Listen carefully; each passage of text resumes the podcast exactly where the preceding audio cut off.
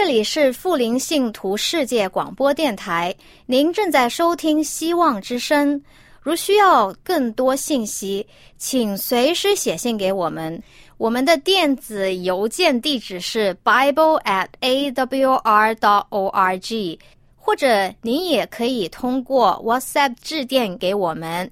加一二二四杠二二二杠零七七七。我爱所著的故事，多人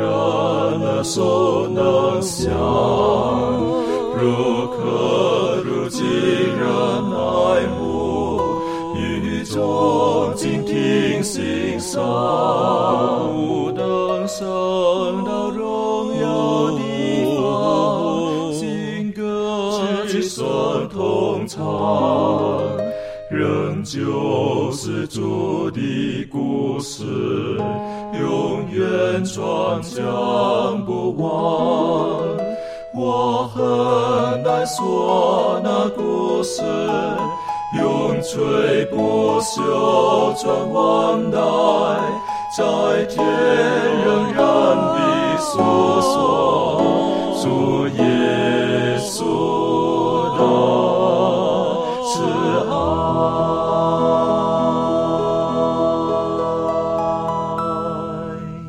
平安，欢迎来到安息医学，跟我们一起领受来自天上的福气。我们这一季我们学习了我们要如何正确的去研读解释圣经。那我们在前两次呢特别提到了创造，然后从创造创世纪当中我们学习到了很多宝贵的真理。而我们晓得圣经它实际上是建立在一个历史的一个线性的一个一个向前推移的一个纵轴上面。那圣经当中很多东西到今天我们都可以去去考究的，从上帝的创造，然后到人类的堕落堕落，然后到洪水之后上帝呼召的亚伯兰，然后带领以色列人出埃及，以至于他差遣的先知去提醒当时的这个以色列的国度，之后耶稣基督来到了，是来到了一个高潮。好，为什么？我们晓得现在人类的历史就是以耶稣基督一就划分为二了。好，为什么呢？就是有叫做英文叫做 B C， 叫做 Before Christ，或者我们今天有的时候把这个淡化的叫做公元前。以前我学生时期的时候学习的叫做主前主后。好，耶稣基督之前，耶稣基督诞生之后。但无论如何，历史当中再再都告诉我们，圣经是又真又活的。而今天我们用一些时间来看一看圣经当中的人物，圣经当中的一些的地点等等的，经过后代的一些考古之后，如何验证他们是又真又活的。在开始之前，我们还是恳求真理的圣灵帮助我们，我们一起低头，我们请明兰为我们做开始的祷告。深深感谢爱我们的天父上帝，主，我们谢谢你的恩典，你的慈爱，让我们能够一起来学习主你的话语。主，我们从圣经当中也看到整个历史的变迁是在上帝你的掌握之中，也让我们明白上帝你是怎样引导这个历史的发展，也让我们明白上帝在其中对于我们每一个人有怎样的旨意，也让我们清晰地看到我们在这历史当中扮演什么样的角色。求主亲自给我们智慧和聪明，看顾我们所讨论所学习的，让我们所分享的是上帝你赐给我们的智慧。求主带领与我们同在，我们在你面前感恩，谢谢主的恩典，祷告奉主耶稣的名求，阿们，阿们。以色列的历史人物当中最代表性的当然很多，以色列是从他们的最初的先祖雅各，上帝给他的另外一个名字开始的。可是以色列当中历史的最高潮，一般人他们认为是大卫的时候，有人认为所罗门是最富有的时候，但实际上所罗门很多是因为他父亲大卫，没有大卫就没有后来我们称为叫做所谓的耶路撒冷，没有大卫就不会有所罗门后来所建造的圣殿，没有大卫呃，也就不会后来延续到耶稣基督是从大卫的家族而来的。那这个呢是有双关语的，上帝他应许大卫，你你的王位会继续的维持下去，一直到那是地上的王位。可是当耶稣基督来的时候呢，又另外一个属灵的一个含义在里面。啊，当然这个讲到这个圣经当中大卫的故事的时候，我们一定会记得他小的时候，你不可以讲小的时候了哈，当他在少年的时候，他在牧羊的时候，是不是他在旷野当中很看护羊群的时候呢，他跟那个各种的野兽啦搏斗的时候，可是呢，在圣经当中特别提到了哈，当以色列人他们面对他们的敌人非利士人的时候，当他们看见非利士人派出个巨人歌利亚的时候，那故事我们都耳熟能详的，就是十几岁的大卫。他就拿着这个所谓的这个甩的这个击拳弹弓，我们今天称为讲弹弓哈，实际上是击拳要甩的，然后呢就击倒了这个巨人歌利亚。那这个在今天从考古的角度来讲，在看这个故事的时候呢，实际上是又真又活的。好，这方面是不是文坛你可不可以给我们更多的资讯在里面？谢谢。嗯、好的，呃，这段故事的确我们都是耳熟能详的。呃，这个时候大卫还在这个牧羊时代击击杀歌利亚。因为这个故事太神奇，可能很多人会觉得有点传奇，但是呢，这个我们通过圣经的记录哈，给了我们很多线索，然后通过今天考古学能够证明这个历史的真实性。我们注意到，呃，这个经文的第十七章，《撒母耳记上》十七章啊、呃，第一节到第三节，呃，说非利士人招聚他们的军旅要来征战，聚集在属犹大的梭哥，安营在梭哥和亚西加中间的以弗大米。扫罗和以色列人也聚集在以拉谷安营，摆列队伍要与非利士人打仗。非利士人站在这边山上，以色列人站在那边山上，当中有谷。我们注意到这里面对这场著名的战争，他给了我们一些细节，他精确地描写了当时以色列人跟非利士人他们这个详细的对阵的这个地点和路线。那么第一节里面特别强调了这个以色列人他们安营的地方在以拉谷这个地方，那么以拉谷刚好就是在今天，呃，它依然存在这个地方，就是在耶路撒冷附近的，叫学科有提到哈，叫这个海贝开亚法。那么故事后面哈、啊，大卫在杀死歌利亚之后，以色列人他们去追赶非利士的时候，在五十二节也提到一个地方，就是这个叫沙拉因，他说这个他们被杀的非利士人倒在沙拉因的路上，直到加特和以格伦。那么大约在零五年的时候，考古学家他们就在这个今天的耶路撒冷的这个叫海贝开亚法地方呢，发现了一处古城的遗址，而且他们鉴定呢，就是当年扫罗和大卫王那个时代的驻防城，在那里可以俯览整个的山谷，而且同时呢，在这个这个古城的遗址地方呢，发出呃发掘出一个两座同样大小的这个城门。这个发现呢，使学者他们确认了这个地方所指向的就是那个沙拉因谷。那为什么是这个地方呢？这里学科呃有稍微做一点说明哈。他说这个，因为古代的以色列的城市大多呢都只是一扇门，就他们的城门都是只有一扇的。但是呢，这一个两扇的城门，这这是一个两扇的城门，而沙拉因它的希伯来语的意思就是两扇门的意思。所以这些细节呢，都能够指向这个圣经所记载的这些城市。那么，另外分别在近期哈九三年、还有零八年的时候，还有一三年的时候呢，发现了一些古代的碑文。这些碑文的内容呢，都分别记录了关于扫罗、呃大卫王朝的一些事迹，甚至提到他扫罗儿子的名字，提到呃大卫家的一些细节。所以这些考古的发现跟圣经的记录不谋而合，所以。通过这一些呢，有力的向我们见证了这个圣经历史的这种真实性。的确，所以呃，也许可能今天我们在在今天只是用一些文字，然后用用用语言的一些的表述而已。如果您有时间，然后你也有这种的呃，可以上网的话，你可以上到互联网上面，然后你可以在网络上面去搜寻。啊，搜寻有关的这些的图档照片啊，别人去辛辛苦苦挖出来的，他们拍好了哈，啊，实际上。你都可以看得到的，好看的哦，原来就是这个，原来是长这个样子，好，所以我都觉得是是耶稣基督他说过的哈，他说我们如果不去传福音啊，这些石头都会说话，啊，真的这些石头都在讲话，对不对？证明圣经是又真又活的。那我想，呃，如果我们很认真的去思考大卫，还有一些古代的人物的时候，对我们的信仰实际上是会有影响的。这方面，杰信有什么可以再补充的？好，就像刚才所说的，如果大卫真的是一个虚构的人物记载在圣经当中，那么不光是对这个以色列的人是有一个至关的影响，对我们今天的基督教信仰也是有一个直接的一个影响。因为我们基督教所信仰的那位弥赛亚，正是圣经当中所说的大卫的根，耶西的苗裔，那么从大卫出来的这个弥赛亚才是我们所信仰的这个救主。那么大卫是虚构的，弥赛亚又是从何而来呢？可以说呢，否定了这个圣经的历史记载大卫，那么也就否掉了否定掉了我们基督教信仰的一个一个根基的所在。其实啊，对于以色列人来说啊，这个简直是不可能不可能这个接受的一个事情了哈，他们怎么能够否认大卫的呢？其实不光是基督徒会否认了，包括这个以色列人应该最先，犹太人最先去捍卫他们自己的对于旧约的一个信靠，准确无误的一个记载。包括今天有多少考古学家啊，有一些学者发出挑战了，发出质疑了，哎，石头就说话了。不断的呢，我们发现这些古代的历史遗迹啊，不断的在证明圣经的真实无误性，也就是说我们所信仰的这本啊圣经真理所记载的是完全无误的。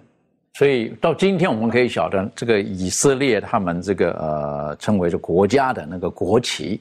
好，上面的那个呢称为叫做大卫之星，等于说大卫在他们以色列的历史当中是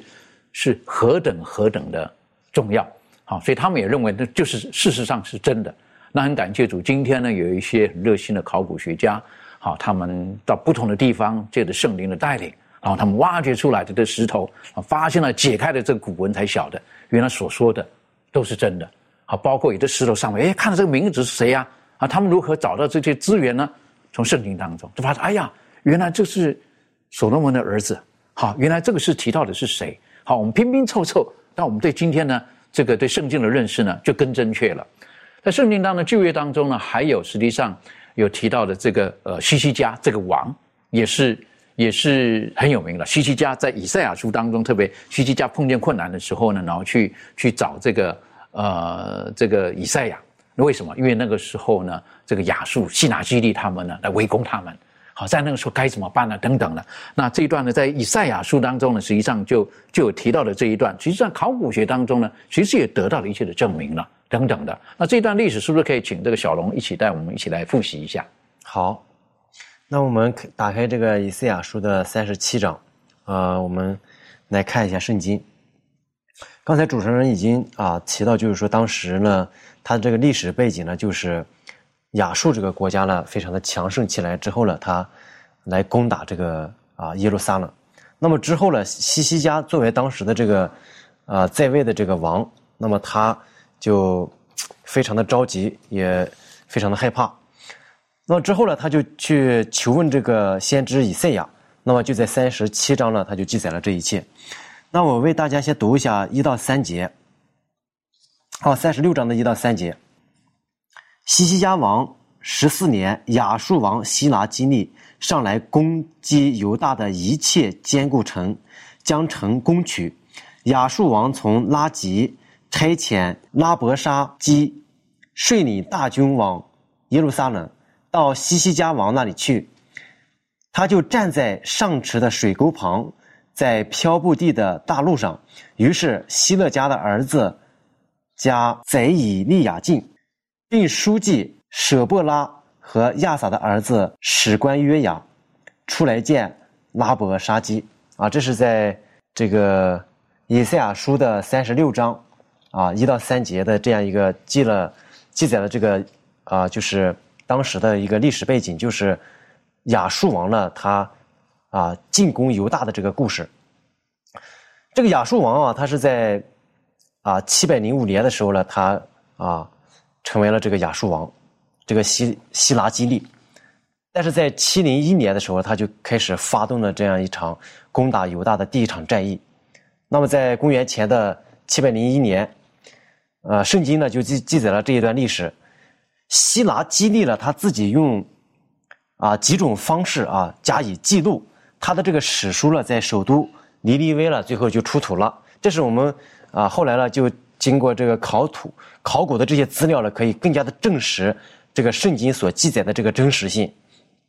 那么他在啊记载的他的这个史书当中呢，他有这样的一段记载，他说正如在学科当中呢也就写到了，说他希西家的四十六座坚城和无数邻近的小镇都被我一一围攻征服。在尼尼微的宫殿里，希拿基利为了庆祝自己攻下了犹大的垃圾城，便在宫殿中的啊这个墙壁上刻下了浮雕，描绘当时攻打这座啊城市的一些情景。那么当时啊，这一段历史呢，就是啊记载在这个以赛亚书当中。但是今天可能很多的这个圣经啊，一些啊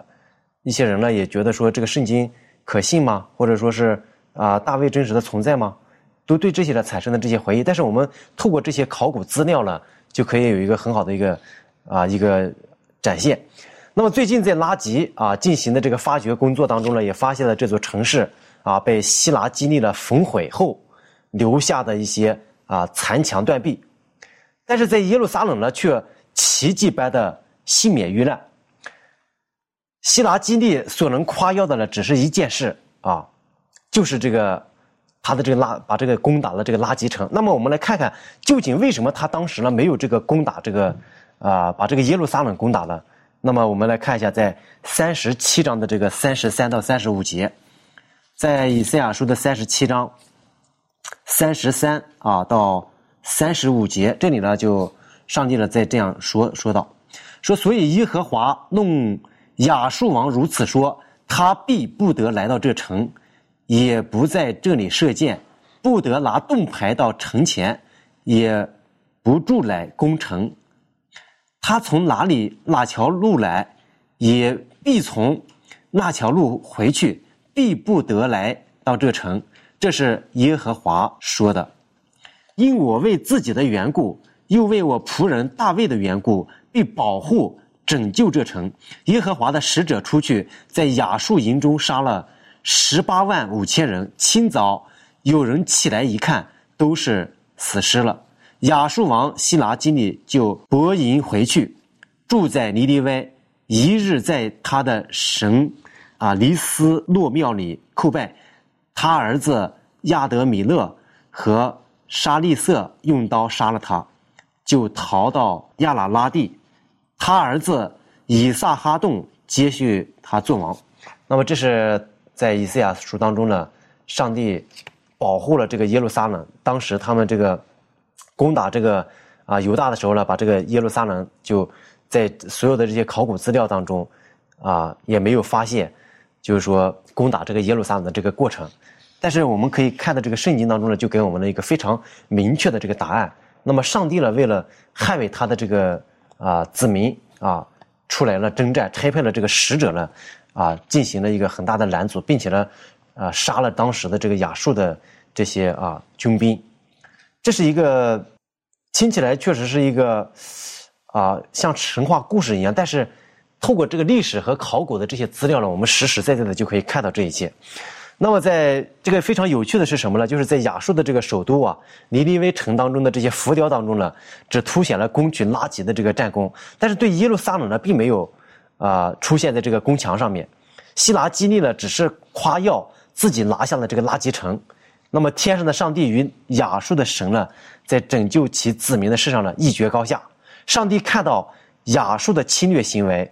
他听到的是西西家啊呼求的这个祷告，于是呢上帝在历史当中呢展现啊他的这样一个大能。这是我们可以看到这个以赛亚书以及今天的这些考古的这个资料以及这些证据呢，我们可以证实到这个啊，圣经的这个可靠性，以及这些啊呃，圣经当中所记载的这些人物的这个真实性，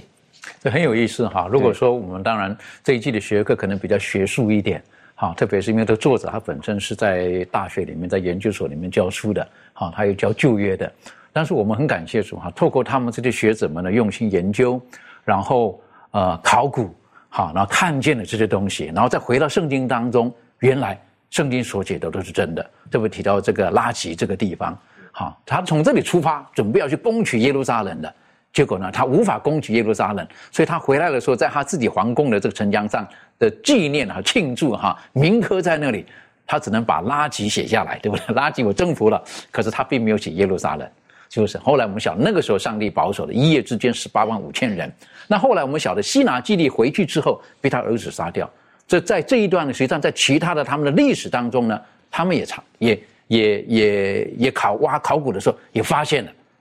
记录了这个事情，的确是不是？那他儿子就杀了他了，修成。那当然有人讲说他儿子杀了他的这个事情，实际上是西拿基利，他他叫他儿子杀了他了。为什么？因为他想要把王位交给他的儿子。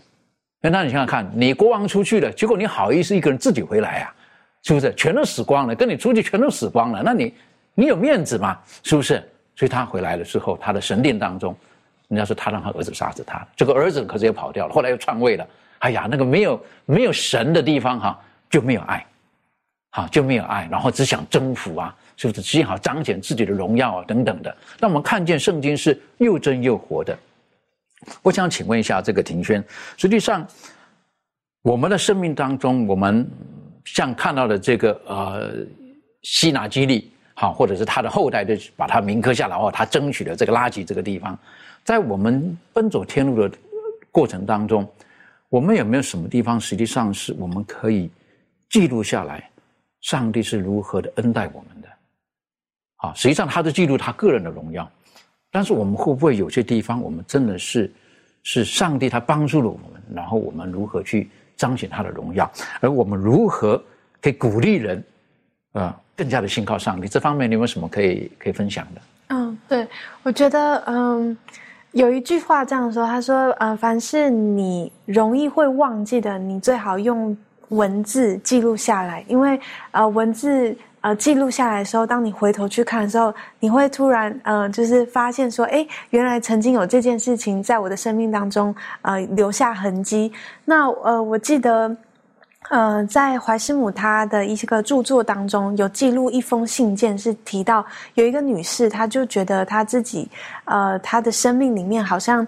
呃，就是很难去维持这样子的信心，对上帝的一个信靠。她觉得她非常的挣扎，她的生命里头遇到了很多的苦难，她不晓得该怎么办。那这个怀师母她就呃给了她一个建议，她说，其实神他给每一个人都有极大的信心，那我们要怎么样继续的把持这样子的一个祝福？他觉得最重要的事情就是你要把你每一天每一时每一刻神给你的恩典你都把它记录下来，并且把它贴在呃你容易看到的地方，无论是你房间或者是呃在你的笔记本或者是在任何一个地方，你很容易去能够看见神给你的祝福。当他记录下来的时候，凡是你遇到一些苦难或挫折的时候，当你回头去看见这些恩典，它其实就会带给你一个力量，并且让你知道过去上帝怎么样子带领你，现今他也会怎么样带领你。然后他就呃说了一句呃非常著名的一句话，就是呃呃我们知道我们一无所惧啊、呃当我们知道过去神他是怎么样带领我们的时候，那呃，当我想看到这样子的一个信件的内容，我想也是给了我一个提醒，就是我们很容易就是会忘记上帝给我们的恩典，以至于我们当面对一些挫折或苦难的时候，我们可能就会担心跟惧怕。所以我觉得，嗯、呃，给我们每一个人的提醒就是，呃，不要忘记就是记录下来神给我们的祝福跟恩典，这样子的话就可以让我们时时刻刻去依靠我们的神。的确哈，很重要的，呃，所以现在的人有一些人，他们有写早期哈，现在可能还是有一些人，他们有写日记的习惯。那现在可能很少人拿笔啦、拿纸啦，然后写在本子上。现在人可能是用这个现在的科技的东西在记录哈。我认识的一个朋友，就是他，他每天发生什么事情呢，都会在这个这个他的这个呃，会在现在的这个微信上面哈，每天记录哈，每天什么事情啊，他拍一张照片啊，每天记录。然后呢，他会提醒你嘛，去年的今天有什么事情嘛，前年今天有什么事情嘛，是不是？那他就可以可以回忆，但那个都是记录人的事情。但是如果神在我们的生命当中留下了足迹，我们应该记录下来，啊，留给后代的人，他可以记得这件事情。啊，当然，我们有的时候从历史当中，啊，从从先人当中，我们有的时候他们离开我们之后，从他的遗物当中看见他们跟神的关系的时候，可以兼顾我们的信心，我是觉得这个这个都是很宝贝的。但随着时间推移之后，我们就晓得，呃，圣经当中但以理也是一个很重要的人物。好，那有人讲这但以理是虚构的啦，好，没有这个事情。但是但以理他但以理书当中所写的这一切，随着年代哈，从这个巴比伦、马代波斯、希腊、罗马等等，这个这个怎么会是虚构的呢？是不是？怎么会是虚构的？这个就是上帝的灵特别启示。当然有人讲这事后才发生的事，然后但以理才事后才写的。那但以理是活到是是在是在耶稣基督之后的使者才有的吗？那那个时候应该放新约才对，怎么放到旧约去呢？好，所以这个这个论述也不成也不成立的，是不是也不成立的？所以当这个我们看到但以理书当中的时候，在在最近的考古学当中的时候，也有挖挖掘到出来的时候，发现到哦，挖掘到是说在考古学当中，他们在石碑上面的名字当中呢，就发现到跟但以理同时代的、跟他同在王中势力的巴比伦官员的名字。那他们说哎，这是又真又活的，好，又真又活的。除了这个之外，好，但以理其实还有很多很丰富的这方面，明兰可以带我们一起来学习吗？嗯，那这个但以理书呢，我们首先从第一章的时候，我们就看到这个但以理他呃在这个巴比伦当中所有的经历，他被掳啊，然后在王宫当中他的信心呢、啊，他的表现，这个都是我们从小就熟悉的。那我在小的时候呢，就听听父母讲这个故事。呃，其实如果我们从小的时候来看呢，这就是好像一个给孩子在讲故事一样。但是当我慢慢去长大的时候，去了解这个世界历史啊，了解这个世界发展的时候，哎，我发现啊，巴比伦、马代波斯，然后希腊，然后罗马，哎，事实好像真的就是像这个但以理书当中所记载的。其实它并不是一个神话故事，也并不是一个人编造啊、捏造的一个好像虚虚无的故事，而是真正上帝启启示但以理，然后呢写下的记载。那我们从这个但以理书第一章当中就看到但以理他经历了呃所有的事件。然后呢，在二十一节的时候，他又讲到居鲁居鲁士元年的时候，但以理还在。但以理不只是在这个啊、呃、巴比伦的时候，他在波斯的时候，他经历了不同的君王当任的时候，他都在做这个大臣，而且在国中居高位。那么也看到上帝对于他的引领和他的旨意。嗯、呃，在这个考古当中呢，发现这个。呃，巴比伦大城，呃，其实我们知道这个巴比伦大城，我们所了解的就是这个空中花园呢，它是非常好的一个非常著名的一个建筑。那么在后来的时候呢，人也发现，嗯、呃，尼布甲尼撒呢，巴比伦大城它所建造的这个宫殿啊、柱子啊，还有这个门，就发现，嗯、呃，它这个伊什塔尔门这个。是真实存在的，在考古的时候呢，被德国人发现了，发掘之后呢，就在这个柏林的博物馆又重新建造出来了。那么还有人就是在这个但以理书七章当中说，有这个狮子，有这个鹰，这个翅膀。然后呢，在考古的时候发现这个图腾啊，发现这个墙壁当中有这个狮子扑向一个男人的图像。其实这些都是在考古当中去证实的，证实这个但以理书它是真实的。那么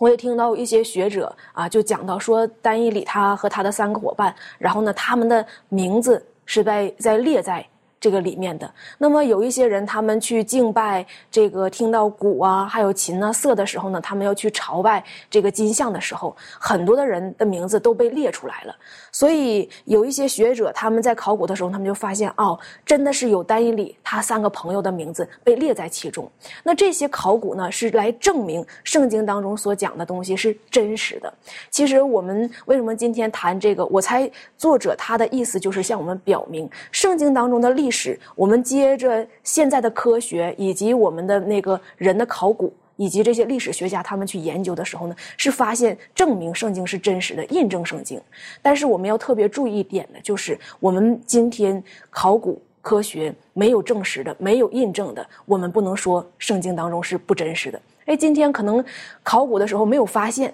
但是你说这件事情是不是真实的呢？不是。那那个呃，我有遇到一个考古学家，他就说，他说我们考古的目的不是要来否定圣经，而是印证圣经。那么圣经当中有的，我们经过考古发现了，去证实圣经当中更加真实。如果没有的，我们不能说圣经当中不真实、不存在，这个是非常重要的。的确，所以如果我们有时间的时候，尤其现在的这种资讯的来往是非常的便利的，我们可以上网去看一看有关的一些的研究，然后你会发现到，哎呀，又真又活，是不是又真又活？然后都都跟圣经是是呼应的。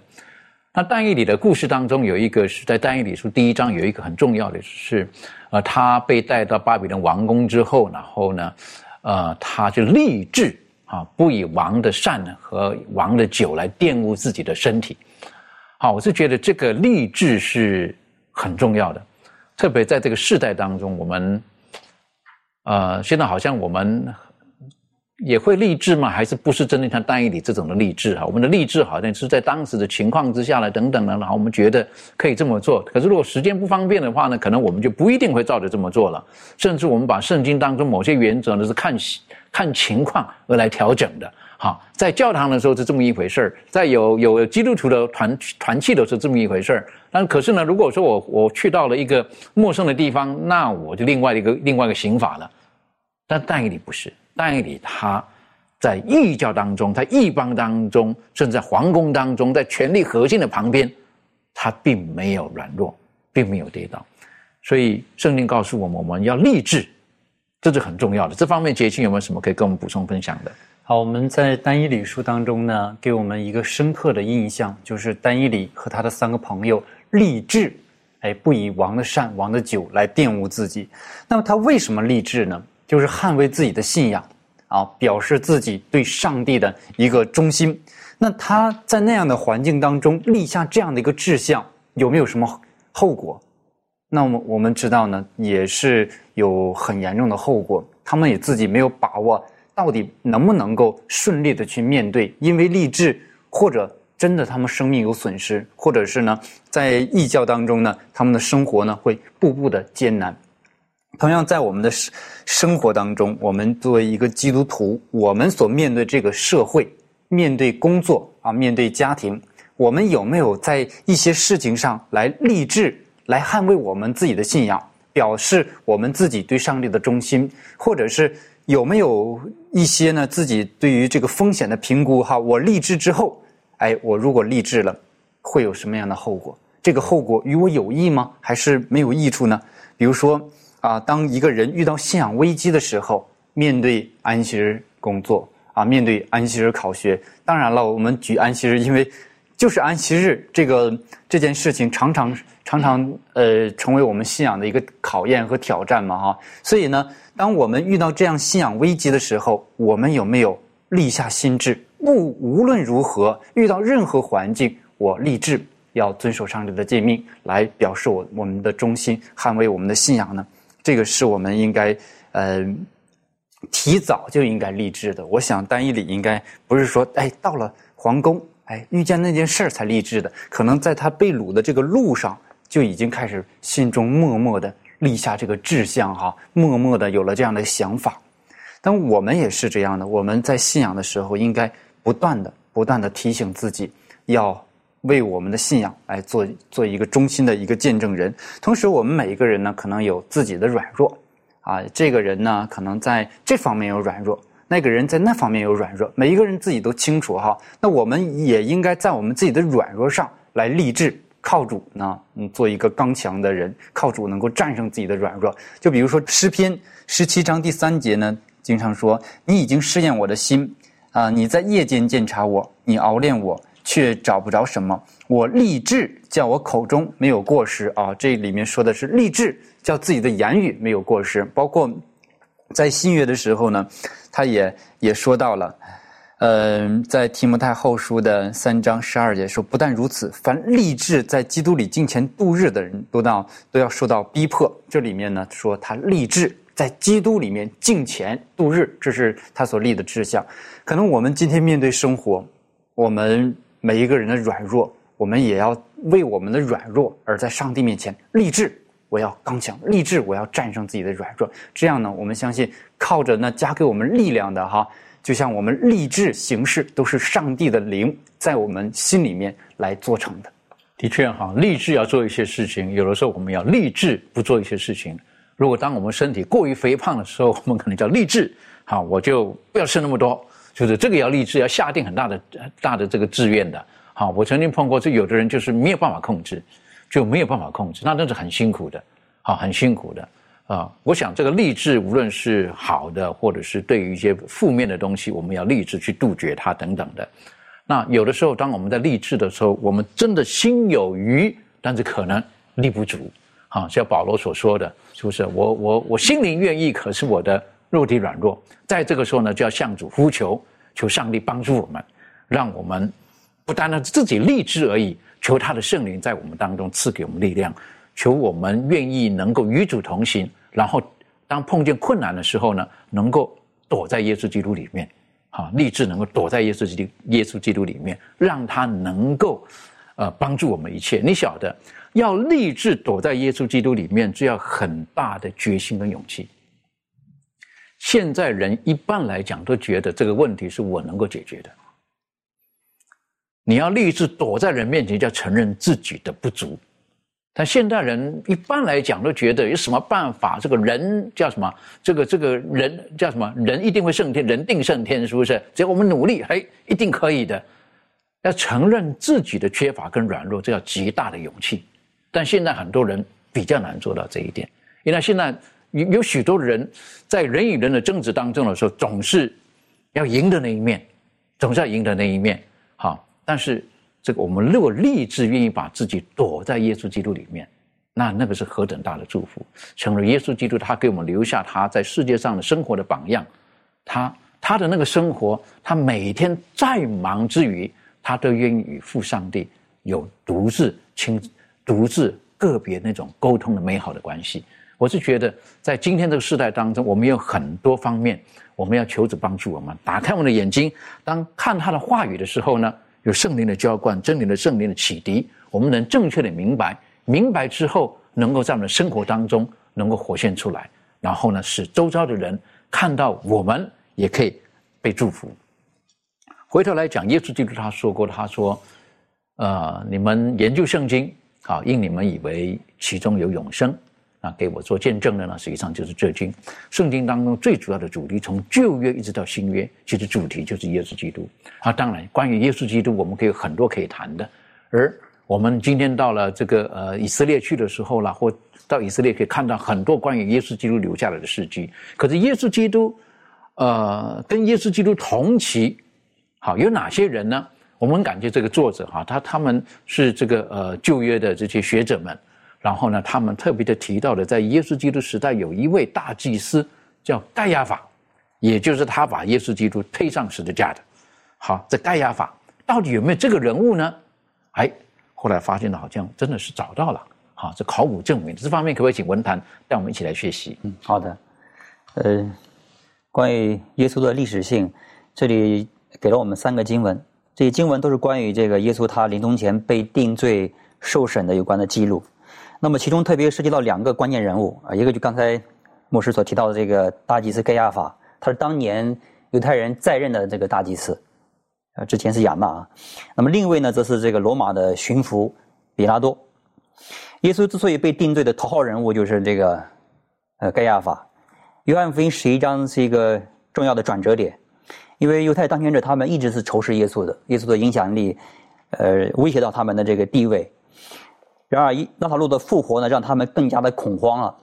所以他们要决定除灭耶稣。但是这一个教唆众人实施这个谋害计划的人就是盖亚法。我们可以看一下约翰福音第十一章第四十五节，这里说，那些来看玛利亚的犹太人见了耶稣做的事，就多有信他的，但其中也有去见法利赛人的，将耶稣所做的事告诉他们。祭司长和法利赛人聚集公会说，这人行了好些神迹，我们怎么办呢？若这样由着他，人们人人都要信他，罗马人也要来夺我们的地土和我们的百姓。其中有一个人名叫盖亚法，本年做大祭司，对他们说，你们不知道什么，独不想一人替百姓死，免得通国灭亡，就是你们的益处。所以这里面我们看到了盖亚法，他便开始实施如何去呃，除除除掉耶稣。那么之后呢，就是记载了耶稣他怎么样被捉拿，然后这个没有定罪的时候呢，受了审判。呃，虽然如此，但是呢，这个马太福音二十六章呢，就特别让我们看到了这个盖亚法他是如何的决坚决要除灭耶稣的。他做了一个举动，就是他撕裂他的这个呃衣袍。这从利未律法来说的话，这是一件非常严重的事情，因为祭司的衣服是不可以破坏的。那么就这样，他们强行把耶稣定了死罪。但是呢，这个时候耶稣要被处死，还需要一个关键人物，就是这个比拉多。因为犹太人他们自己是没有权利执行死刑的，这需要罗马官方来呃通过。所以比拉多呢，就是与耶稣定罪的第二关键人物。那么学课哈，他为我们提供了这个近代考古学家的一些发的发现，然后呢一些历史的记录，让我们有足够的证据来证明这些人物的真实存在，以及他们这个与耶稣相关的记录是真实的。呃，这里提到一位犹太史学家叫约瑟夫，很多人都知道哈。呃，那么他就曾经记录过关于该亚法的一些事迹。那么，特别在一九九零年，人们在耶路撒冷耶路撒冷的南部发现了一个家族的墓穴，那么其中呢安放着十二个这个骨盒，其中有一个最华丽的骨盒中放着许多颌骨，那上面就刻有这个该亚法之子约瑟这样的字样的名字。那么后来在一九六一年的时候，人们也发现一块这个石头，上面呢也写有这个本丢比拉多的这个名字。而且近代呃耶稣之后的一些史学家，他们也都有这个记录关于基督的一些事迹。所以这些额外的信息对耶稣给我们呃关于提供了一些对耶稣的一些记录，让我们更加的丰富了，也确信了圣经对耶稣历史的这些记录的真实性。的确哈，如果我们说到今天到圣地去旅游的时候呢，我们大概就会看见留下很多是比较正面的哈，很大家所提到的很多的东西。可是我们很感谢这一次我们的作者当中提醒我们，其实在比较冷门的哈，比如该亚法啦或本丢比拉多到底有没有这个人啦、啊、或等等的，然后呢陆陆续续都都出来了他这个证据。有些证据呢可能是三十年前的哈在挖掘，例如说刚刚提到了哈该亚法的这个那个放该亚法骨骸的那个那个那个那个那个叫什么石头的这个盒子啊等等的。那真的这个我我我在在准备的时候啊，在看的时候呢，我都有上去在网络上面去去找这个图片，都看到这个图片，而且拍得非常好，拍得非常好的，看到啊原来就是这个，好就是这个，然后看到了哦原来这就这块石头上面的那个那个字啊，原来写的就是本丢比拉多。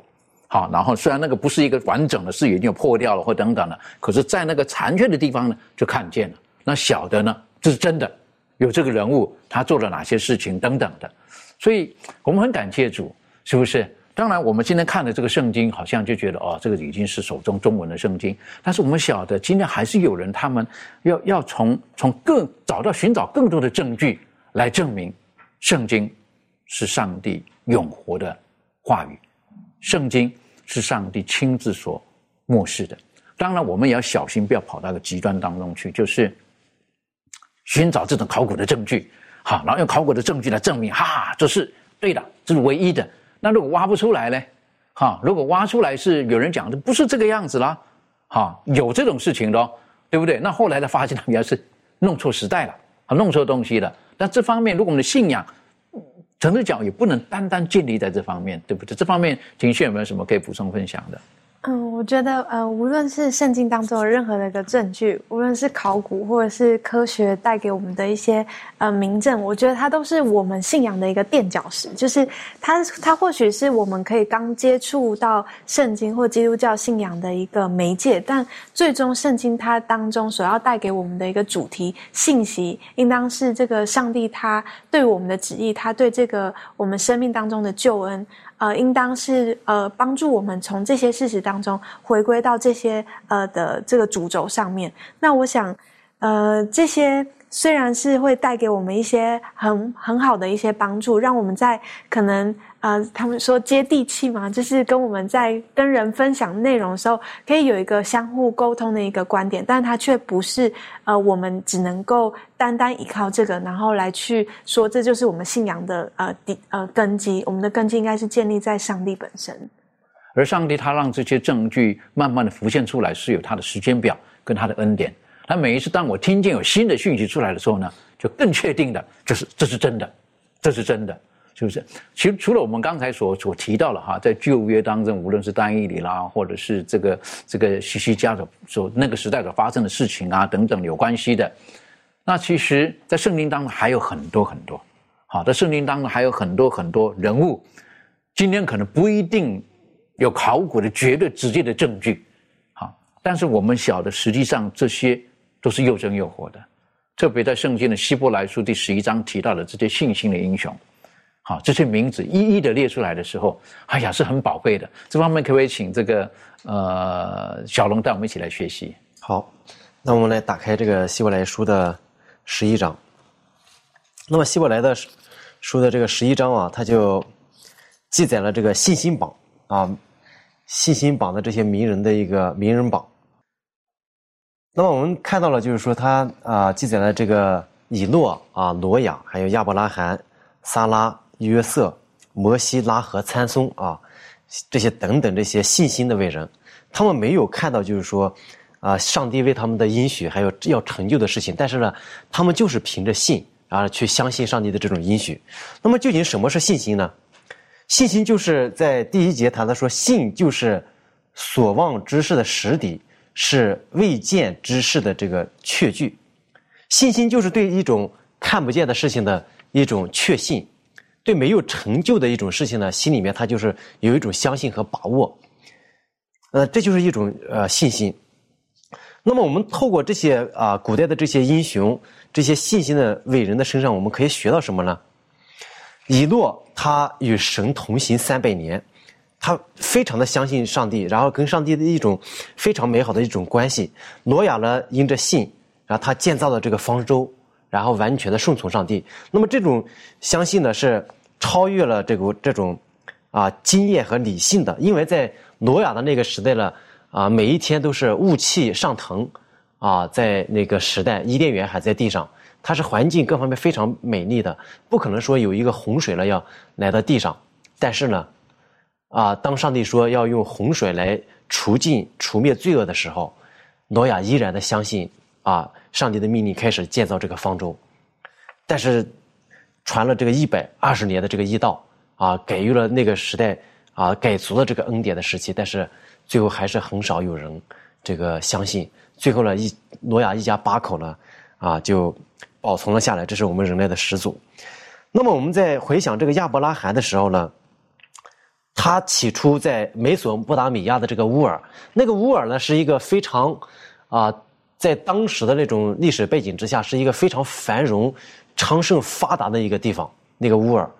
但是在这样的一种啊、呃、环境当中呢，上帝啊、呃、呼召亚伯兰让他离开这个乌尔的时候呢，他依然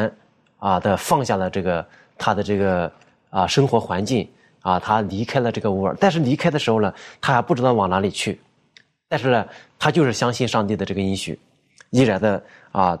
最后呢，就上帝的这个美好的应许呢，成就在了他的身上。他来到了这个欧亚非啊，这个十字路口，传承了这个上帝的救恩，把这个福音呢，就啊以以那个地方呢为中心，然后呢，成为万国的这个祝福啊，这是亚伯拉罕。那么我们再回想这个摩西，他放弃了这个非常。大的这个荣华富贵，他可以有权了，可以成为这个埃及的这个法老，但是呢，他因着信呢，不肯成为法老的女儿，啊啊，法老女儿的这个儿子，宁可和上帝的百姓呢同受苦害啊，也不愿意就是说，啊，享受这个最终之乐，这是摩西。然后他就最后，当他这样去做的时候，他就听到了上帝的声音，并且呢，在啊荆棘当中呢，看到了上帝对他的这种显现。这是一种啊伟大的一种信心。那么我们特别熟悉的就是拉合。那么我们回想拉合的时候呢，她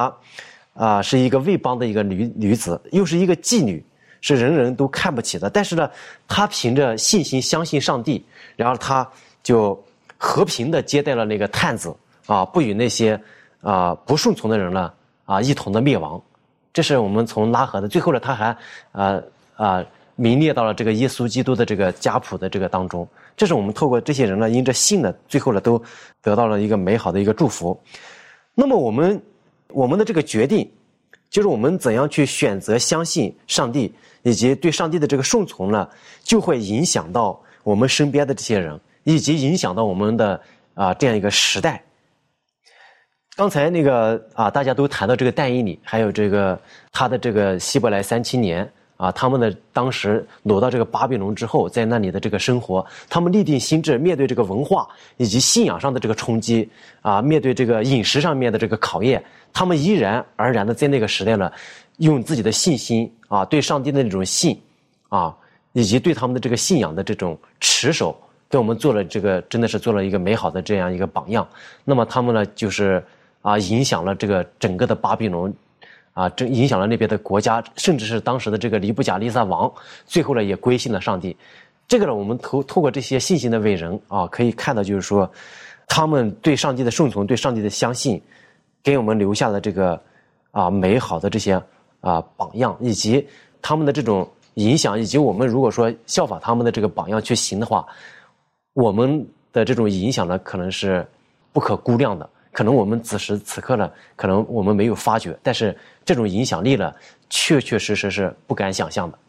的确哈，这些信心的英雄，他们人生所做的那种影响力是很大的。好，从第一个我们晓得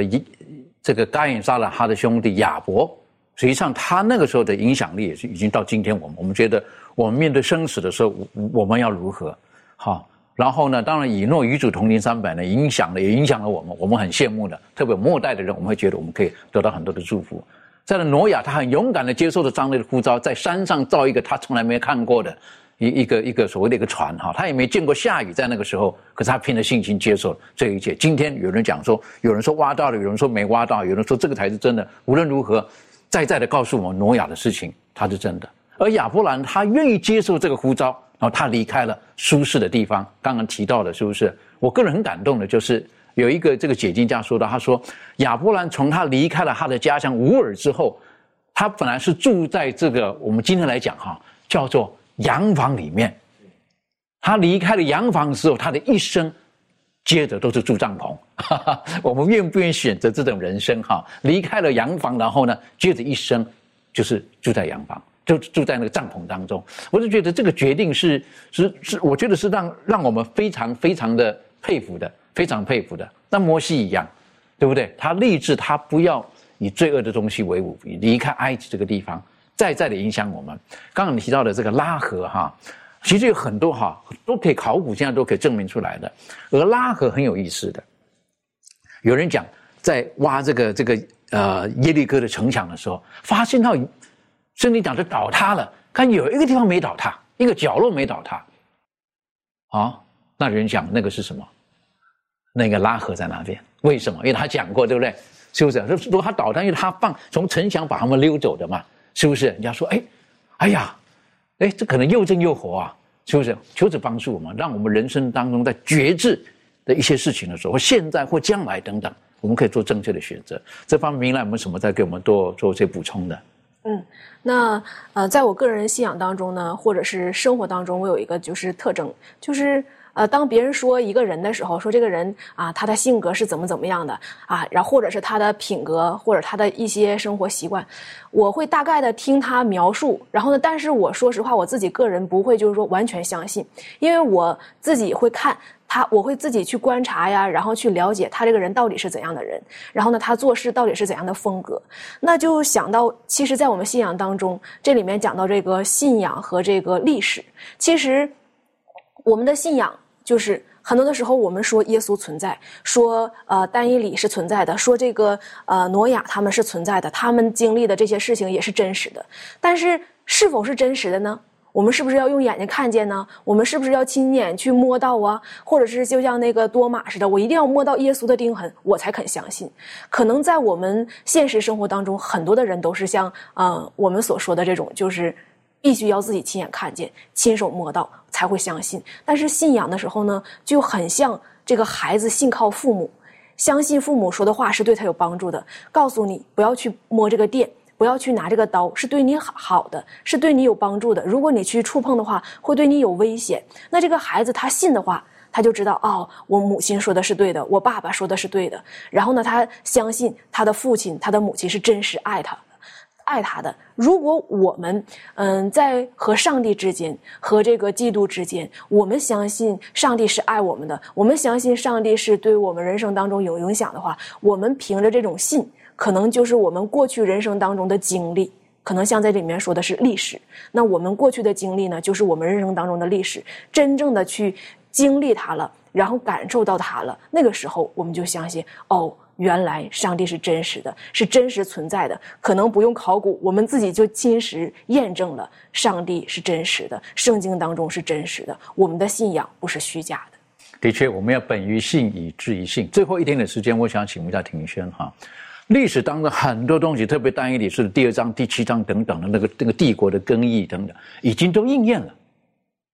那看了这些应验的东西，对于我们在末世的人，我们期待的某些事情，是不是对我们的信心更有帮助呢？这方面你有什么可以补充的？嗯，我想我们大家都非常期待这个呃基督复临这件事情。呃，其实，在圣经当中，其实从一开始创世纪的时候，呃，上帝他就已经给亚当夏娃一个预言，这个呃弥赛亚这个救赎人，他呃这女人的后裔必定会来到。而的确，呃，在这个历代的所有的先祖先贤们也不断的在呼吁神的这样子的一个预言，而弥赛亚的确也是降临了，而他的再次的复临，我想透过这但以理书的第二章跟第七章，这样子同样的呃这些帝国的这些预言的实现，也再次的强调我们对这个圣经里面话语的信靠。所以我觉得，呃，如果我们能够呃学习挪亚的这样的精神，不要忽视呃上帝的这种教导，愿意去呃就是来到他的恩典当中，我想我们每一个人啊、呃，这个获得这种的祝福是远超过我们想象的。的确哈，各位亲爱的弟兄姐妹，当我们在看圣经的时候，啊、呃，它不只是是白纸黑字而已，它是永生上帝真理的话语，而这些话语，它所留下来给我们只有一个目的，让我们知道他是怎样的神，他是如何的神呢？圣经告诉我们，上帝就是爱。我们从历史当中的验证，我们晓得这圣经是真的。圣经不单单只是一本博学的一本文学著作而已，它是跟你我今天的生活跟生命有关系。借着圣经，我们可以改善我们家庭的关系；借着研读上帝的话语，我们可以改善我们人与人之间的关系；借着研读上帝的话语，最重要的是，我们可以重新修复我们跟神的关系。愿上帝帮助我们。我们一起低头，我们做祷告。谢谢天父，在这个时候，你赐给我们美好的信息。帮助我们每次打开圣经的时候，不单单看着它是一段的历史，更告诉我们在应验的当中，在许多人的见证证明的当中，我们晓得你对于今天的我们以及不久将要来的耶稣基督，我们都有握有最明确的证据，最明确的把握。父啊，帮助我们，让我们每次用谦卑的心研读你的话语，赐给我们勇敢的心与人分享我们所得到的福音真理，更帮助我们，让我们借着遵守你的话语，我们其中我们的生命可以得到最大的祝福。我们很谢谢你，因为你一直爱我们的。祷告着奉靠耶稣基督的名求，阿们。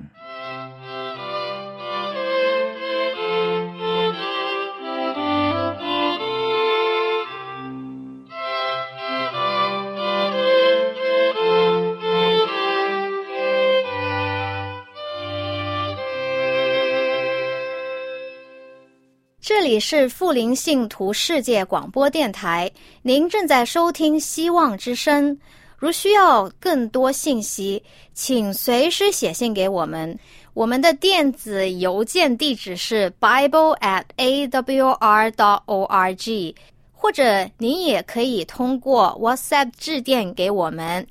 加 一二二四 二二二 零七七七